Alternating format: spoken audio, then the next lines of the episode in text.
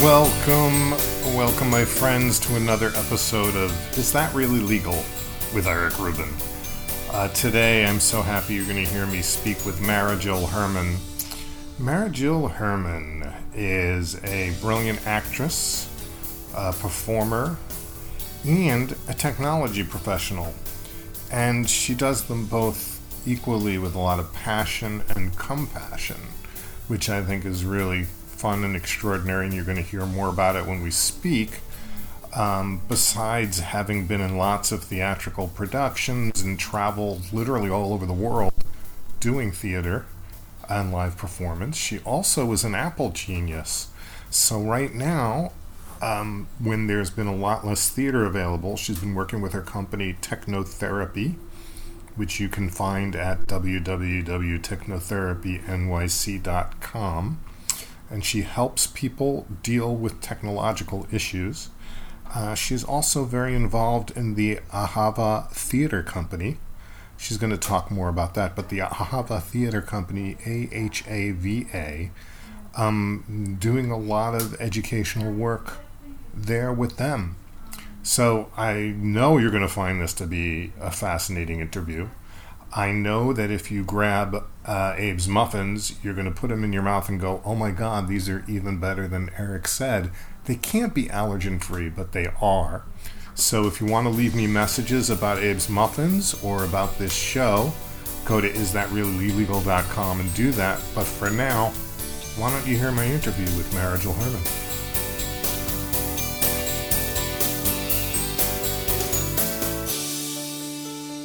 Mara Herman, thank you for being on Is That Really Legal with Eric Rubin.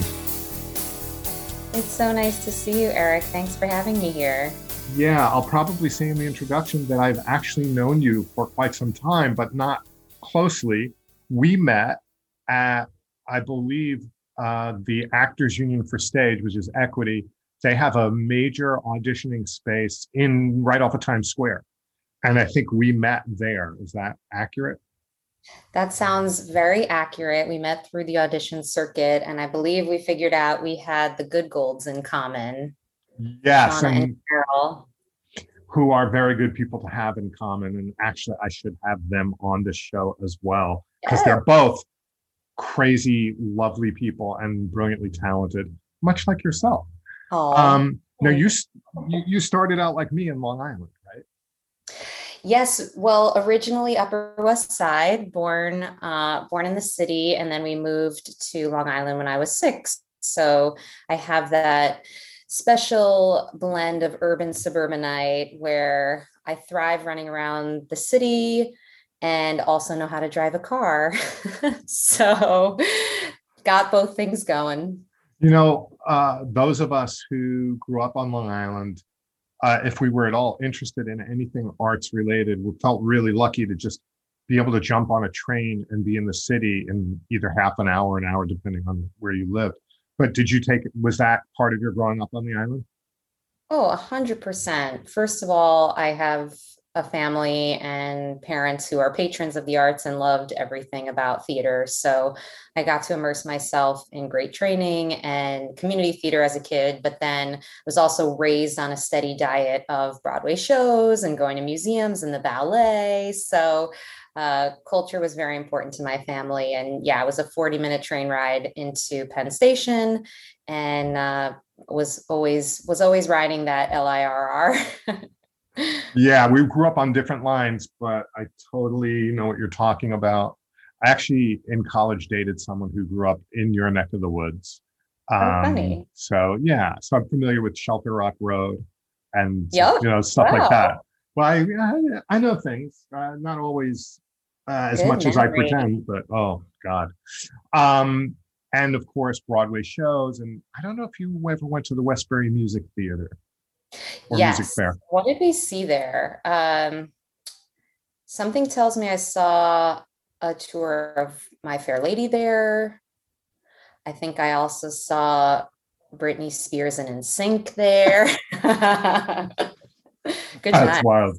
Well, it's such a really, in my memory as a kid, it was where I first saw live theater. Mm-hmm. And I mm-hmm. saw Promises, Promises mm. there. And I saw Milk and Honey Ooh, there. Yeah. Now, you know, you and I both grew up Jewish in Long Island, and that is a, a subset because it's my experience where I grew up was you're either Italian or you were Jewish.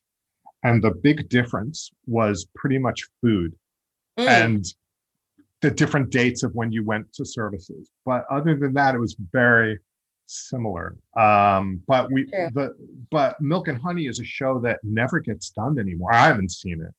But I grew up with lots of great cast recordings. Did you have a lot of that in your house too? A lot of cast recordings of shows? Oh yeah, and the movie musicals, Sound of Music and West Side Story. And um, speaking of Milk and Honey, you know, I had the great privilege of going to French Woods Festival Summer Arts Camp. That's where I met Shauna Goodgold. And um, we did Jerry's Girls there. So I know a lot of the songs from Milk and Honey because it's a review of Jerry Herman's music, who is not my uncle, but I like to pretend that he is. might get you into a couple of cocktail parties. I know. Right? I should just stop revealing the truth and pretend. Now, you ultimately uh, left Long Island to pursue an arts education. I also, this is very interesting. You and I have kind of a, not completely similar, and there is an age difference between us, which I will not reveal, but I am significantly older than you significantly older than most people alive, but specifically you. And you ended up in Philly for a while right? Yeah, and. I loved Philadelphia when I lived there. You went to the. You see how I'm doing this all by memory? That's actually impressive. Unbelievable. Um, so you went to uh, the school that's on Broad Street, if I remember correctly. Um, is it the School of the Arts? Is that what that's You're called? so good. I went Thank to you. University of the Arts University. in Center City, Philadelphia. And, you know, it was such a gift going there because I didn't really know how rich with culture Philly was until I ended up there. And all of my teachers who were, you know, offering these classes in music theory and script analysis and theater history were also working down the street at all the professional theaters. So there was this uh, exam- leading by example happening for me while I was on, in undergrad that you could be an educator and an arts professional at the same time, whether that meant you were a music director, a, a, a vocal coach, uh, a composer, a director, an actor, and simultaneously finding space in your schedule to teach the next generation and enrich young minds. So I had a lot of great great examples in my faculty there and also had the opportunity to get involved in a bunch of productions in uh, in Philly. Yeah, people don't realize. Well, first of all, just a bit of trivia. Is this coming through? I can't really hear myself. So. Yeah, I hear you fine. Okay, great. So in um, Philadelphia uh, and New York are the only two cities in America that each have over a million people in population and are within 100 miles of each other. Huh. Just for, and so people think, well, New York is where the theater is. But as you obviously know and just told everybody, there are some great, actual great theaters in Philly. I'm thinking of like what Walnut. Is it Walnut or Chestnut? I get right. confused. 8th Street. Um, and lot besides traveling companies, there really actually were things that started out there, productions that started out there with top name people that would ultimately end up in on Broadway, either with that show or somewhere else. Um, and um, yeah, there was obviously a lot of television. Philly's a very beautiful place to shoot things, either movies or TV. Um, yeah, so there's filmed there. Right. I mean, M Night is a Philly guy, so mm-hmm. all of his stuff sort of starts there. Or mm-hmm. um, yeah. So did you and you had a chance to visit New York on a regular basis, I would imagine. Yeah, it was so easy to get on a train or a bus and go home for Jewish holidays or school break. And uh, I spent only the summer after college in Philly for a couple of reasons. I had other summer stock opportunities in different cities prior to that last summer, but um, yeah, that last summer I was really considering maybe I want to stay in Philly and uh, you know build my my theatrical career here. And I I remember understudying at Walnut and Philadelphia Theater Company and doing a reading at Prince Music Theater and I did a production in the Philly Fringe and so there were just so many great outlets for what I was doing and what I love to do, which is musical theater. And uh, a lot of my peers actually have stayed there and formulated incredible careers for themselves. So there's there's great opportunity there. When I started living in Philly, I lived in an old iron foundry called the Castings that was uh, between Arch and Race huh. and between like second and third on a little street called Bread Street, oh which gosh. is where Betsy Ross's house is. Wow. And we went down there. I was in a different relationship. And we went down there, and the price was ridiculous compared to New York. Oh, and yeah. the views were beautiful, and what you got. And we were like, this is like living in Soho at a fraction of the price. but then, but then the bottom fell out of the market. Everybody was it was a whole thing. Mm-hmm. Since since then, Philly I've been back a few times because I have friends and do things. Mm-hmm. And Philly has like such a great food scene and they still mm-hmm. have theater. And I know you're not there anymore. I'm going to get to in a second, but Philly has a real um, a life to it right now that uh, I'm happy for them because there was a while when you know it was just crack was everywhere, oh, and wow. and it was really insane. I mean, wow. I bought I bought my first house very close to West Philadelphia. Okay. And you know, things got broken into and it was yeah. a little sketchy. Uh, yeah. But anyway, things are better now, thank goodness. Um, but you didn't stay in Philly. So what was next for you? Yeah, I remember I was working three jobs as you do when you're 22 years old. And I was working at the museum, the Please Touch Museum. I was working at Kenneth Cole and I was understudying at Walnut. And then after my production finish, it was side by side by Sondheim. Awesome.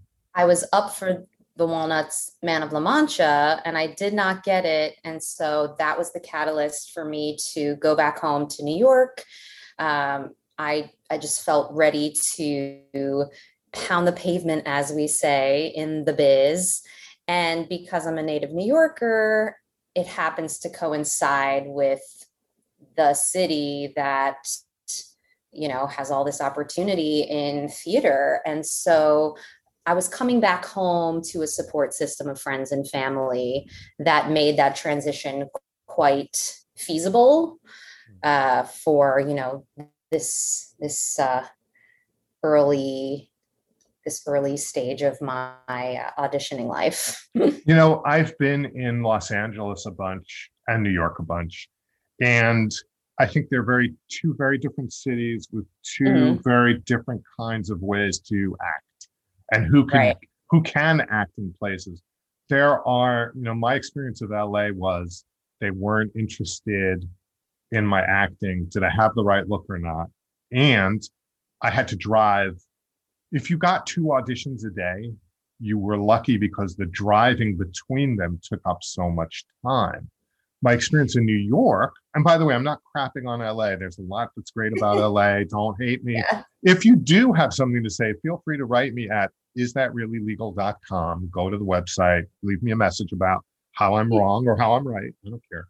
but in New York, I have had a very different experience where you could have, especially during what I'll call audition season, which like in the spring as people are really getting ready for summer stock and traveling companies and other things by the way, this is from my memory. I haven't done these auditions in a long time, but I could go to five uh-huh. auditions uh-huh. a day, um, especially for me as a guy in a certain Absolutely. age range.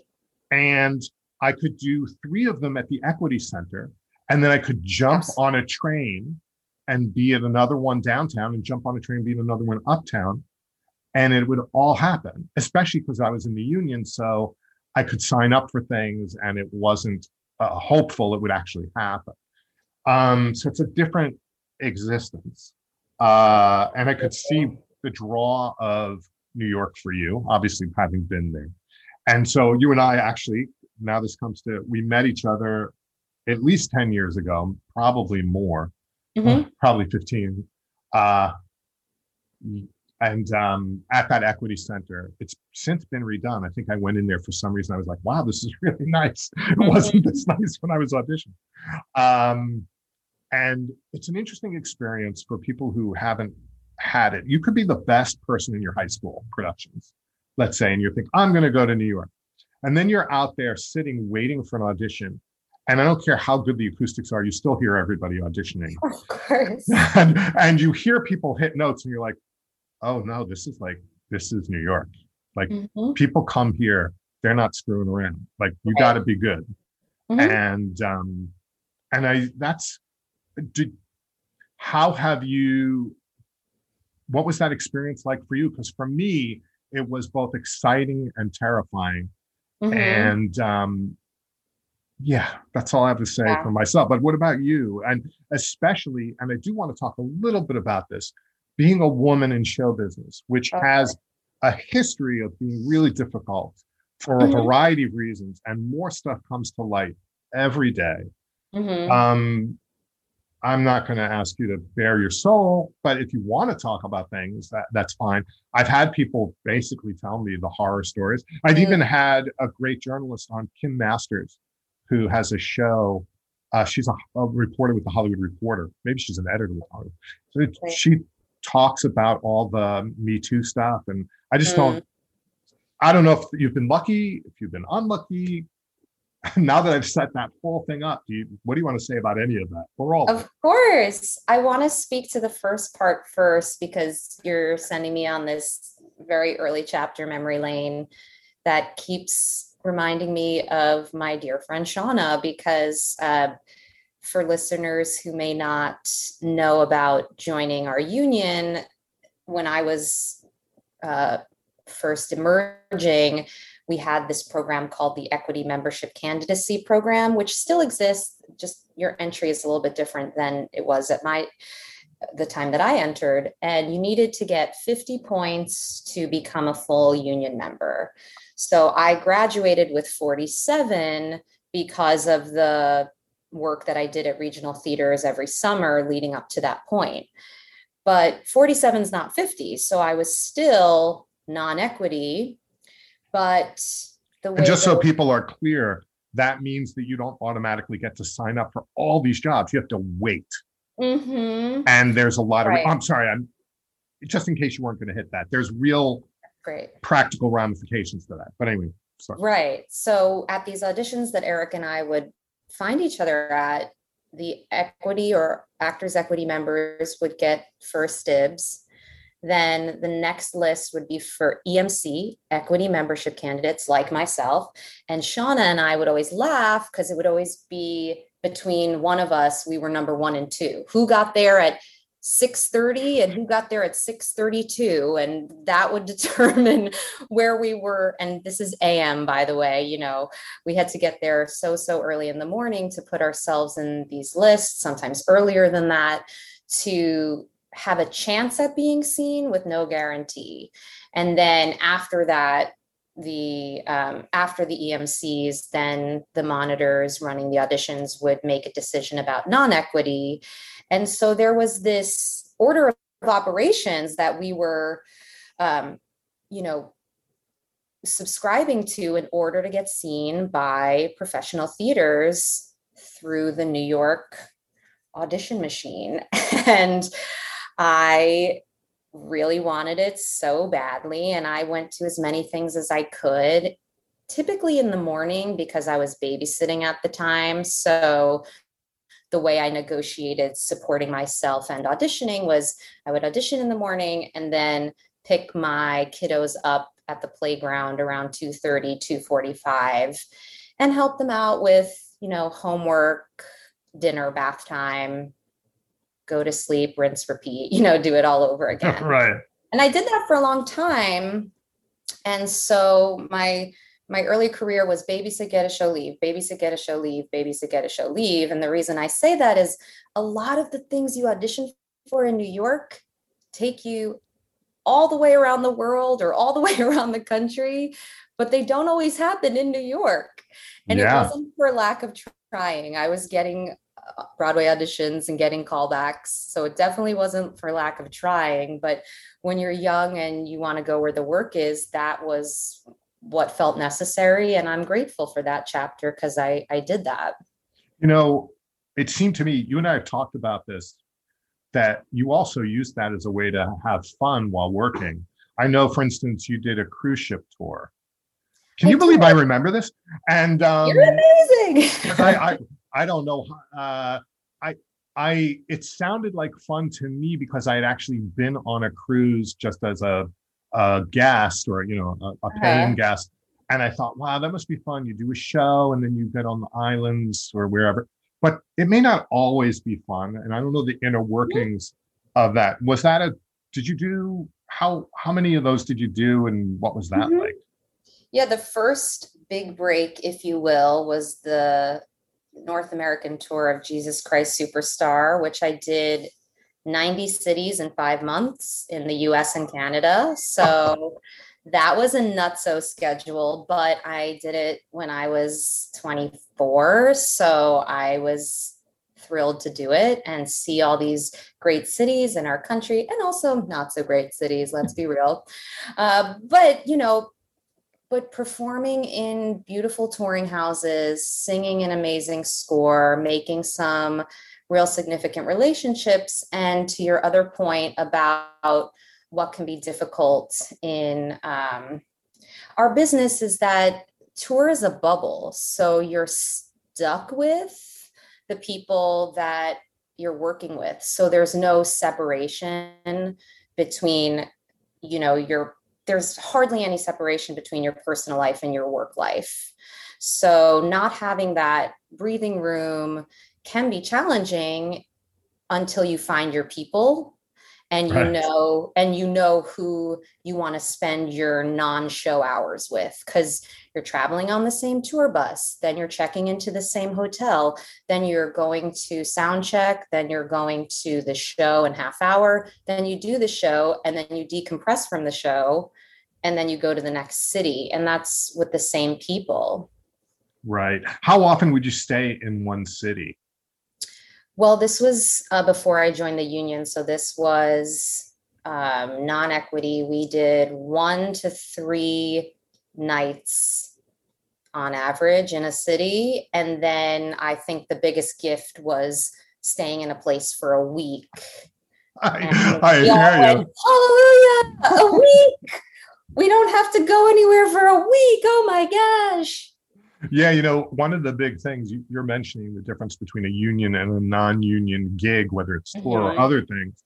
You know, when I did commercials and film stuff before I was in that union, SAG-AFTRA, I mean, they would pay you with pizza, and you would sit right. around in a cold warehouse and like pray for a bathroom that you didn't have to walk a mile to.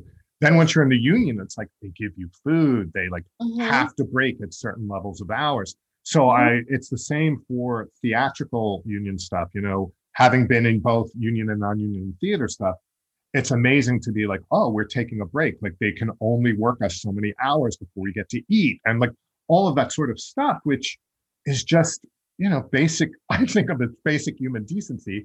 Yeah. Not to cast aspersions on non-union producers, but yeah. they to to give them the benefit of the doubt, they have budgets right. and they have agreements they have to keep. Mm-hmm. And kind of the last people they care about on the whole ledger are the actors and actresses. Mm-hmm. You're making a face like, yeah. Now that can make it really hard when you're like, I just, I just need 20 minutes of silence. You're mm-hmm. not going to get it today. You're just not going to mm-hmm. get it today. Uh, is that kind of part of the deal in your experience? Yeah. And when I think about that particular company, I'm thankful that at least two people come to mind that I'm still friendly with. So you can create these incredible bonds or find yourselves after the show having these new new relationships that are born in a different environment uh, where you're not on top of each other all the time and yeah i'm really thankful for those those few friends who I held on to from that experience. And after that, I did do, like you mentioned, the cruise ship. I worked for Holland America Cruise Line. And that was a fun experience too, because, you know, I was getting paid to sing and travel. And to be honest with you, I felt like a professional tourist who occasionally entertained some crowds because I um, got to see incredible sights. First, we went to Bermuda and then South America and Antarctica. Wow, that's fantastic. Yeah, it was great. I've been to Bermuda. I was like, that's fine. That's, but you know, right. but look, also, I wasn't on a cruise ship. No, mm-hmm. that's that's actually a lie. I was on a cruise ship. Oh, but I was in a I was in a crummy relationship at the time, so maybe that's why I didn't have as much fun. Yeah. And I'm not that big a golfer, so like people really love to golf on those things too. Um, did you? But uh, did you ever have hassles just being a woman on tour, or did you kind of? Yeah, you're you're doing we don't have to talk about it, but you know, I one of the reasons on this show on is that really legal with Eric Rubin, I made a decision early to have as many women on, as many mm-hmm. people of color, as many LGBTQ people who just don't get to talk. And I've learned a lot, especially these last couple of years. Um, even though I've been a lawyer a long time, I've been a human a long time, there are things that I was just completely unaware of because I'm a guy or I'm a white mm-hmm. guy. Even though I'm Jewish, Mm-hmm. People consider me a white guy. Now you're Jewish. And I think that you and I don't necessarily consider ourselves white because there's a whole other layer of stuff. Maybe I'm wrong. Ooh, but, uh, juicy. Uh... I love that that. And I, I definitely want to dive into that. But I'll answer your first question. I dealt with a vicious love triangle on one of my touring experiences. Mm-hmm. And uh, both of them remain in the business. So I'll just leave names out for that reason. Uh, but it was very troubling because I was living this duality of, of having some of the highest highs of my early career, seeing the sights, incredible theaters, sold out houses, living the dream and then my personal life often created a lot of anguish.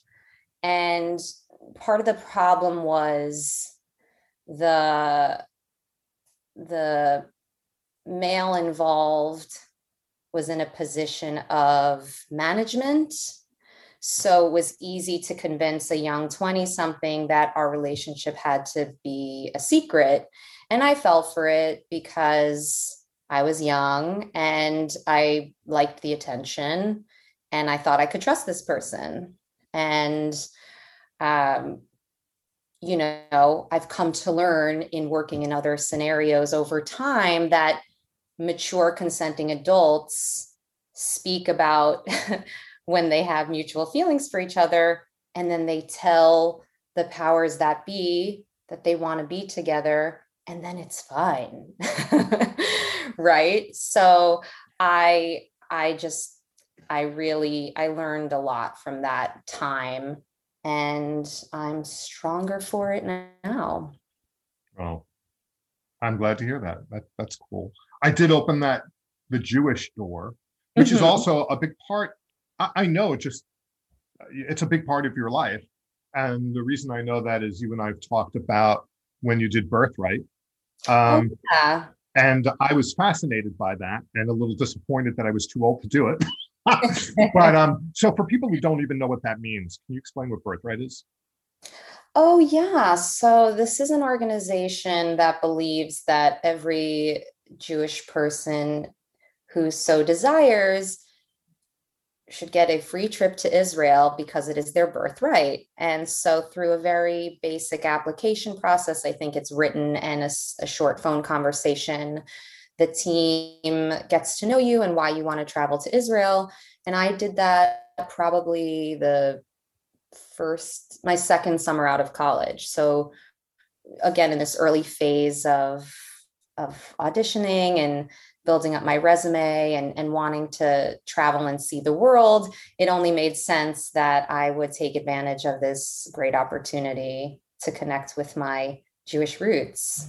You know, it's funny. Every Jewish person I talk to, uh, even though there are, for the average human being who's not Jewish, you could break down Jewish people to three major, you know, Orthodox, conservative, and Reform. It's Reform, not Reformed. People who uh-huh. used to drink and don't drink anymore are Reformed. That's not, but um, but the truth is, in my experience, for myself and other people, it's like there's a million different types of Judaism, and that like I don't I don't consider myself Jewish, but I'm so Jewish. I, so you know interesting. I mean? like I don't go to temple, I don't pray, I don't do the I don't observe the holidays. But the last thing I did was I got hamantash in a forum from this amazing French bakery in my neighborhood because it's an amazing French bakery and the hamantaschen were like fantastic. And my Shiksa goddess wife loves them. So I get them there. But uh, amazing. But like I can't tell anyone, well, I'm not Jewish because it's just so obvious in a million ways that I am mm-hmm. in terms of culture, humor, music, uh, sensibilities, and my strange relationship to Israel just mm-hmm. mine personally, which is like, I wish they didn't do certain things. Mm. so I sometimes might even criticize certain things. But if I hear a non-Jewish person criticize Israel, it makes me crazy. Wow. so like, I mean, there's a it's a lot going on in here. Yeah. All from a person who would say, "Well, I'm not really that Jewish," but it's just fine. So, uh, I, I, do you find you have anything similar to that going on, or do you have a really clear identity about your Jewishness? Interesting question. Thank you for saying that. I do feel like I'm pretty Jewish in the sense that we have strong cultural ties. We do observe the high holidays as a family. And when I say that, I mean Rosh Hashanah, Yom Kippur, Passover, I'll throw Hanukkah in there. Uh, these are moments where we get together as a as an extended family and we you know either I wouldn't say that I go to temple all that often, but on certain days of the year, I make it a priority. And similar to you, I don't know that I pray all that much. So I'm always kind of figuring out what my relationship is to God. But um, the the unity and the togetherness and the sense of identity is really what I cling to as a Jewish person. I, I feel like you also, I don't know why, but I feel like it comes through your work and your art. And I know you're, well, that's a good segue to what you're up to now. But I mean, you know, I'd cast you in Fiddler. I'd cast you in, you know, um, uh, by the way, for people who don't know this, I I had a love hate relationship with that show. You know, oh, I'd heard it a million times, saw it a million times before I was 13, and then as a waiter in a catering hall, I can't mm. tell you how many times I heard Sunrise Sunset during a bar mitzvah. oh, so I was like, oh, I can't. Oh, or weddings. So I was like, oh. Leonard, no. Leonard's of Great Neck, by the way. Which oh yeah, you know. sure. I went to all the bat mitzvahs there. Sure. So then my beautiful Shiksa wife from San Francisco went to Berkeley, you know, very Amazing. different upbringing. Uh-huh. She's like, we're going to the Broadway production that was fairly recent with uh, Daniel Burstein as yeah, uh-huh. and, and I was like, oh, do we have to see this? I, I could I could do the show for you. She's oh, like, we're gosh. going. I go. And I was blown away by how beautiful yeah. that show was a, a completely redone, but not not like you know they're not like doing Shakespeare like uh, with fascist Italy or something. You know, it was like it was the real show, but uh-huh.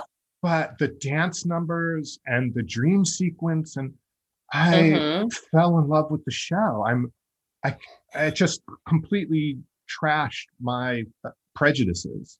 Um, mm. Um, so uh, fascinating. I love that. Yeah, I don't know why I said well, that I'm, too, but yeah, there you go. There's more than one Jewish show.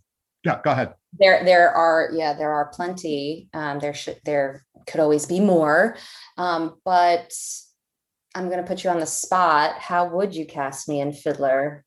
Well, honestly, I think the oldest daughter.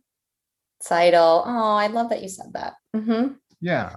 All right, Uh, you're not. listen You're not up. old. Listen up. Eric Rubin wants a upcoming production of Fiddler with MJH as Tzeitel. You heard it here. Yeah, well, all the power that I have in the industry, it's a done deal. Let me tell you, the phone, you're going to be getting a phone call. Uh, yeah, all right. We know Bette Midler, everybody knows, got her start in that show, right? You right? I would love to play Tzeitel, and for years I chased Hodel. Far from the Home I Love is a song I sang in voice lessons since I was probably eight years old or 10 years old. And one of the, I- know the show inside and out. I did it a couple of times in community theater, never professionally, which might surprise you. And again, this is a not for lack of trying moment where things that seem so obvious to outsiders or um, let's call them civilians, they look at me and they might say, Of course, you should be an XYZ. But then in the internal workings of the productions that I auditioned for, it just never worked out for whatever reason. And I've also, one of the other questions you asked before about um, having any issues come up as a woman in show business, you know, I felt like I was incredibly fortunate to do about one to three shows a year as a non equity person. And then I joined the union when I was 26, and that number dipped significantly. And of course, it has to do with the fact that I placed myself in New York, which is a highly competitive market, but also when I started to get involved and go to equity meetings and listen to statistics, I learned that a lot of the equity contracts were going to white men. And the cheaper labor equivalent of someone like me was often going to what we call a local hire who was somebody from a regional market who lived where that production was taking place. And so they didn't have to fly or house me. And um, this had this is something that had happened to me at least a few times in my career so i know from from attending these meetings and hearing about the statistics but also being on the receiving end of this information when i was up for something and didn't get it here's why Yeah, I mean, I, I totally, uh, I totally get it. Um, that happened um, in film work. I was a regional hire or up for regional hire things in film works, film work stuff. I, I wasn't in Good Will Hunting, uh, except as a background actor. This Oh, shows my age. movie. but I was a background actor in a couple of scenes. But I was up for the role of the professor's assistant. For those of you who didn't see the Good Will Hunting, no spoiler alerts. That thing's been out forever. Deal with it. so the MIT professor, who's played by this amazing Swedish actor, I forget his name. I think he's Swedish. yeah Um, he has an assistant who has a few lines and some interactions and things, and Uh-huh. he got played by someone I never met. I don't know, but he was a Boston guy. I was living in Boston at the time, so I was up for that. In the same way, I was up for something in um, Mystic River, uh, Clint Eastwood movie. oh yeah Um, I love yeah, I was up for the uh, who? What do you call the guys who take care of the dead bodies? Not a mortician, but the examiner, whatever okay um, uh-huh. but like everyone in there is Irish, and I stuck out like I'd like to think it's because I stuck out like a big Jewish thumb. Like I would not know those guys. We just not. I didn't. I'm not from that part of Boston. I would be yeah a different part, so it just didn't work. Those kind of things. But yeah, they always hire. They're not gonna for that level. They weren't gonna bring in somebody. But it's a, it's even more difficult for what you're talking about. This is this incredible bias? First of all, the roles for women just are continue to not exist uh and all Mhm. across the board it's changing i know it's changing but even like broadway directors you know we have a couple of them who are women but not a ton. And the shows you know you see a show like the women which is a it's a kind of dated show and there you're going to cast like 12 great women in a show. But short of that you know mm-hmm. it's really like i'm, I'm hard pressed to think about it. So I, I get those equity meetings are important i'm Mhm. glad that you and other people attend them and hopefully we have a voice by the way just as an aside it must be crazy broadway right now we both know people who made it like I, I know people that i did shows with other equity shows regionally they've been in Broadway shows. They're like, well, I've made it. This is my life.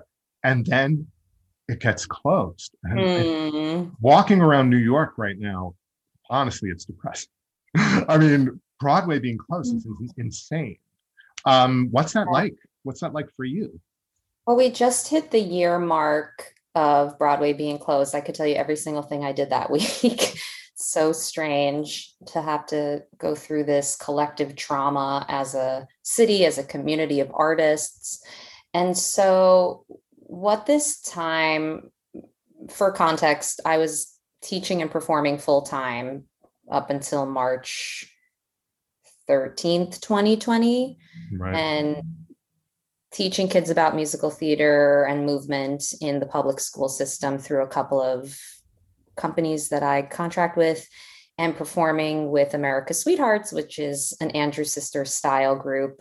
And we do tight harmony and travel in trios and entertain people all over the country. Definitely a big hit with the war veterans because uh, there's the uh, nostalgic World War II uh, theme with the American Songbook that our group tends to perform, but also we we do branch out into other decades like 50s and 60s. And we had a residency in Midtown. So I did about one to three shows a month with the Sweethearts. And so I had this regular outlet for live performance and always something to invite people to, which was beautiful. And losing that and losing the ability to see my students in person has been so hard. Mm. Uh, neither experience immediately transitioned to the digital landscape. Like if I worked in a corporate office and instead of going to work at my office, I transitioned to my home office, which is, you know, the breakfast nook or your bedroom or whatever. Yeah, that's my experience. Whatever yeah. room works for you, right? So my my law office is now in my home. I mean, I have an address, but I'm not going there. Right. So I finally, throughout the pandemic, had a couple of freelance moments where I could teach remotely and um, get back to doing what I was doing, at least in the facilitation or education uh, arena, I guess. And I am teaching right now. I um, I'm teaching digital photography, which is a first for me. And this opportunity came about, and because I have a background from a film program in high school and I worked at Apple at the Genius Bar, it just seemed like a good fit for me to be able to discuss, you know, how how do we see the world and how do we do that through the lens of an iphone? And so it made sense for me to to teach this curriculum even though it's the first time i've ever had the opportunity to god i think i would love for you to be my genius if i came in and like my phone or my i mean i'm an all apple person and uh-huh. um, it's like my things are not working like you are a very calm person in my experience, um, at least around other people. And you know, hanging out around a bunch of auditioning actors, you either develop that calm or you lose your mind. Right. Uh, I think so. You really did right. develop that, and you have a very strong sense of yourself, but you also are able to bring that. So I, I bet you were really excellent at that. But I, I Thank you. So, is that the only thing you're you're teaching right now? The digital photography? Well, um, a couple of things happened during the pandemic. I found that the constraint of live auditions going away really helped me find collaborators. And my mom is a writer, so she immediately started writing musical parodies. And I took them, interpreted them, and recorded them. And each parody video that we made grew and grew and grew into a more extensive music video. so we created four music video parodies last year. And this wasn't the first time I had made a parody video. It's just the first time that mom and I did it together. Mm-hmm. So actually, during my time at Apple, I made a parody to the tune of Friend Like Me from Aladdin.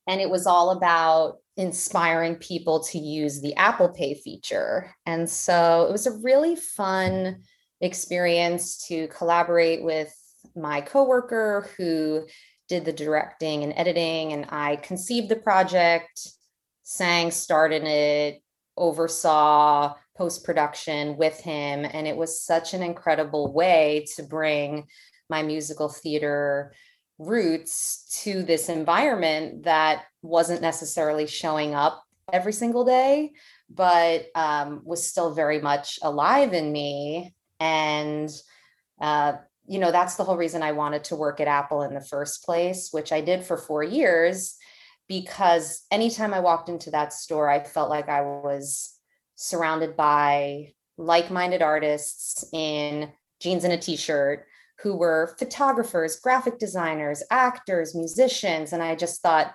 these are my people outside of a theater. these are yeah. my people in a new in a new house in a new community. I, I totally get that, and I think that uh, speaking for me, I, and you know, I'm pretty educated. I got lots of paper knowledge, but I still find that music is such a great way to educate others and myself remembering things with a song or learning about things with a song is fantastic. I mean, just ask the people who did Schoolhouse Rock. You know, uh, that's just incredible. I still can talk to you about conjunctions and how a law oh. becomes a bill or a bill becomes a law. Um, all that stuff, good stuff. Um, that is great. Can people access that somehow? Do you have a way oh, that people can find you? Question. Well, this one is technically this video is technically Apple Confidential, but oh, okay. a, lot of, a lot of my other parody videos are on my YouTube channel. If you type in my name, Mara Jill Herman, you'll find my channel. And we did one to the tune of It Might As Well Be Spring, but my brother played guitar. So it was more of an acoustic style, quite a COVID spring. and then um, yeah, we, it's interesting what you said about Schoolhouse Rock because I find that these videos that I, you know, for the Apple Pay one, I did write the lyrics. And I find that, excuse me, I find that it seems that the fusion of my arts and tech identities are getting closer and closer together instead of trying to uh, divorce them or or you know not let them feed each other i'm finding that they make so much sense when i let them coexist because there's this educator calling that i have. So through my videos i'm exploring the infotainment or edutainment space. And my tone tends to be schoolhouse rock meets crazy ex-girlfriend if you know that sitcom. uh, yeah absolutely. That just seems to be the brand that I'm leaning into as far as where my sense of humor lives, but also my love of helping people, connecting people to each other and and great ideas. And and so what you said before about my calm at the Genius Bar is a really nice compliment because I hope that I can keep creating music videos that um, will help people and also be a fun outlet for me. And it also leads into one of the two businesses I've been developing that I'd love to talk to you about. We've we've got a little bit of time. Perfect. Let's do it. Great. Well, for a couple years I've been developing a a business called Technotherapy NYC, and this was born out of um, my desire to take the parts of the Apple Store I love the most, but customize it to what rang true for me, which was the one on one experience of really helping people maximize the use of their Apple products, but really uh, decrease their frustrations or anxieties because the tech talk was overwhelming and try to distill it down into easy analogies and do some hand holding because sometimes coming into the store was too frenetic. There's a dog barking over there, there's a baby, or there's someone trying to steal something and the alarms are going off. And then the zen of learning is gone. So, my goal was to always bring the experience of the one to one training to someone's home, office, neutral space. And then during COVID, I transitioned to virtual for safety reasons. And now I'm considering emerging in the group training space. So uh, these videos hopefully will excite people to learn about their tech in a fun new way, and then perhaps lead them to my tech offerings and, and make them want to either take a one to one training session or a group lesson. Look, I, I do not represent you. I don't get anything out of this, but I know people would get a lot of benefit out of it. Years ago, when I first became an Apple guy, uh-huh. um, I transitioned from the IBM clone thing to Apple. I stumbled upon a bunch of videos that Apple had produced that were literally like a minute long. Yeah. And I they don't apply anymore because the operating system is different and all the things are different. But right. that's where I learned how to make something a PDF. Like. You know what I'm saying? And that's where I learned Absolutely. how to do certain things that are now second nature to me so that, mm-hmm. you know, I'm one of the older, uh, whatever, I'm 59, but I'm very tech, tech savvy. Mm-hmm. And because of those videos, it took away a lot of my internal conversation. So I don't have to burst through anything. I can immediately access my own tech brilliance. What it sounds like to me is that you're besides showing people stuff once you give them some confidence that's so you know having knowing how to make a pdf for example that's very valuable. But becoming the kind of person who feels confident in front of technology mm-hmm. that's epic. That's exponentially brilliant.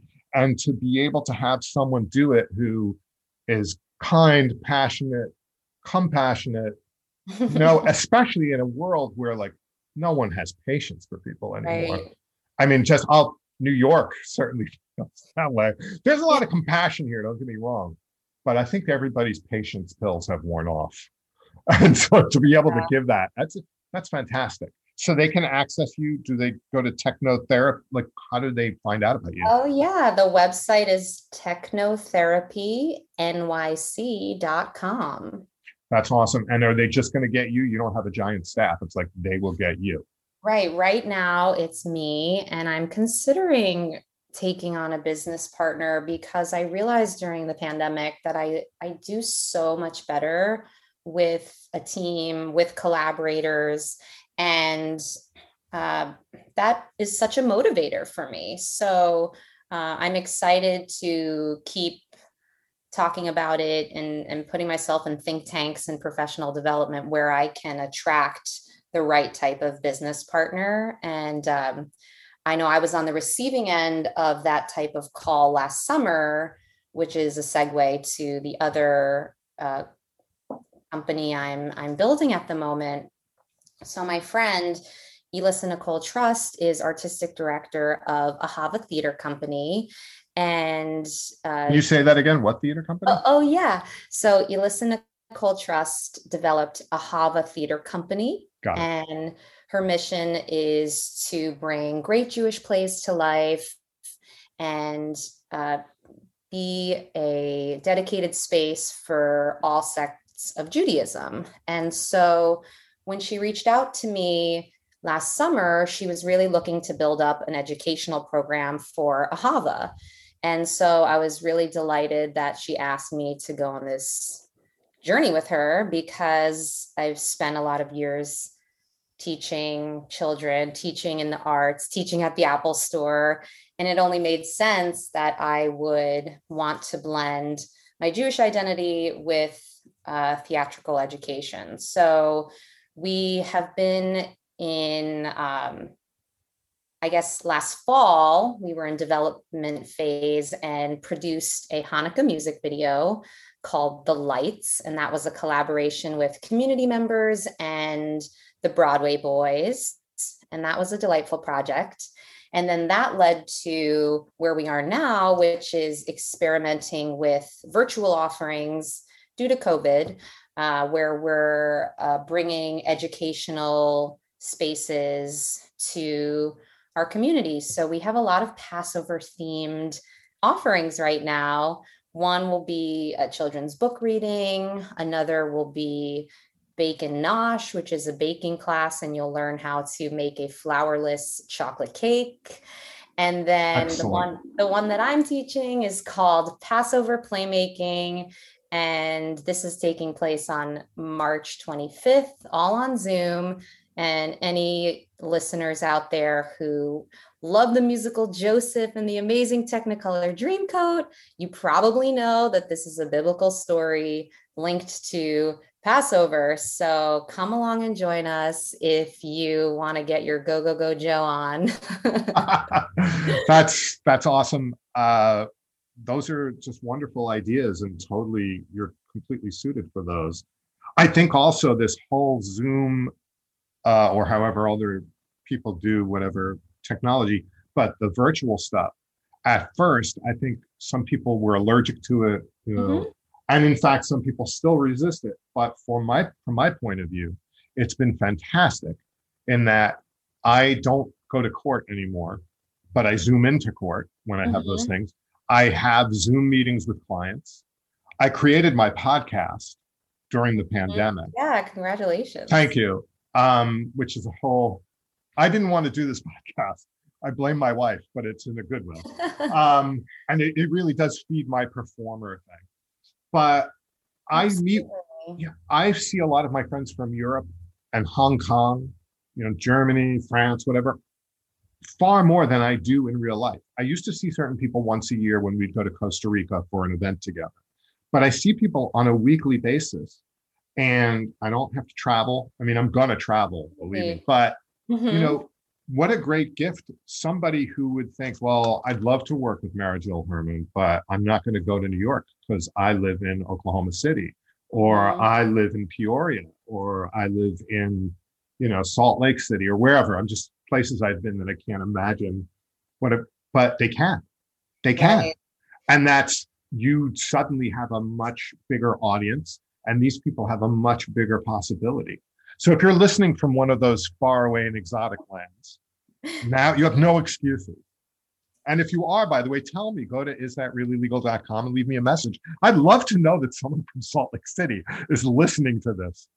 Uh, Absolutely. You're bringing up time management and financial savings that are certain benefits of, uh, you know, of taking part in these experiences online. And of course, my preference is to teach in person. And my hope is that when the the health of our city does return that uh, you know with all the covid safe regulations we'll get there. And so hopefully those in-person uh, offerings will will show up in the future and and possibly be in addition to the online community so that we like you said can attract this wider audience who is not uh, in a reasonable proximity to new york city you know i'm just thinking about people because of your uh, familiarity with uh, apple products and being a tech maven um, you. You know, uh, I live near like four Apple stores I could go to easily, yep. like without breaking a sweat. Yes. But there's places in this world or in this country, shockingly, they don't have access to that. Mm-hmm. Um, so that not that you are just doing Apple things, but just as an example, you know, and every, you know, even I who feel very comfortable with things, when I mm-hmm. see a new update for my phone's iOS, the operating system for my phone, I get a little nervous. Like, is this the one that when I download it, it's going to brick my phone, you know, make it useless? Oh, or, sure. You know, yeah. I, I, always check in, I read reviews before I download mm-hmm. the newest mm-hmm. thing. And then I just go for it because it's important to update your stuff. I mean, for security uh-huh. reasons and all of this stuff. It's fantastic. Mara Jill Herman, I'm so glad that you said yes to me. I'm so glad that people will have an opportunity to meet you. Uh, is there anything that I didn't cover with you that, or you wanted to talk about that we didn't? I would just offer the droplet that anytime your Apple product is telling you you have an update, please, please back up your device before you do the update. And if you don't know what I mean, you can message me, you can email me. and uh, I gave you my tech website. If you're interested in Ahava or any educational things that I'm up to, artistic collaborators, I am ready to work with you. You can find me at marajillherman.com. And uh, my handle everywhere is at Jill Herman. Yeah, you know, it's so great to be able to see you on social media, but even better to see you on camera right now. Totally, I agree. And I really stay well, be well, and um, I look forward to us possibly getting a coffee sometime in yes, real life. That'd be so fun. Yeah, thanks for being on the show. Really great to have you. Thanks so much for having me. It was my pleasure.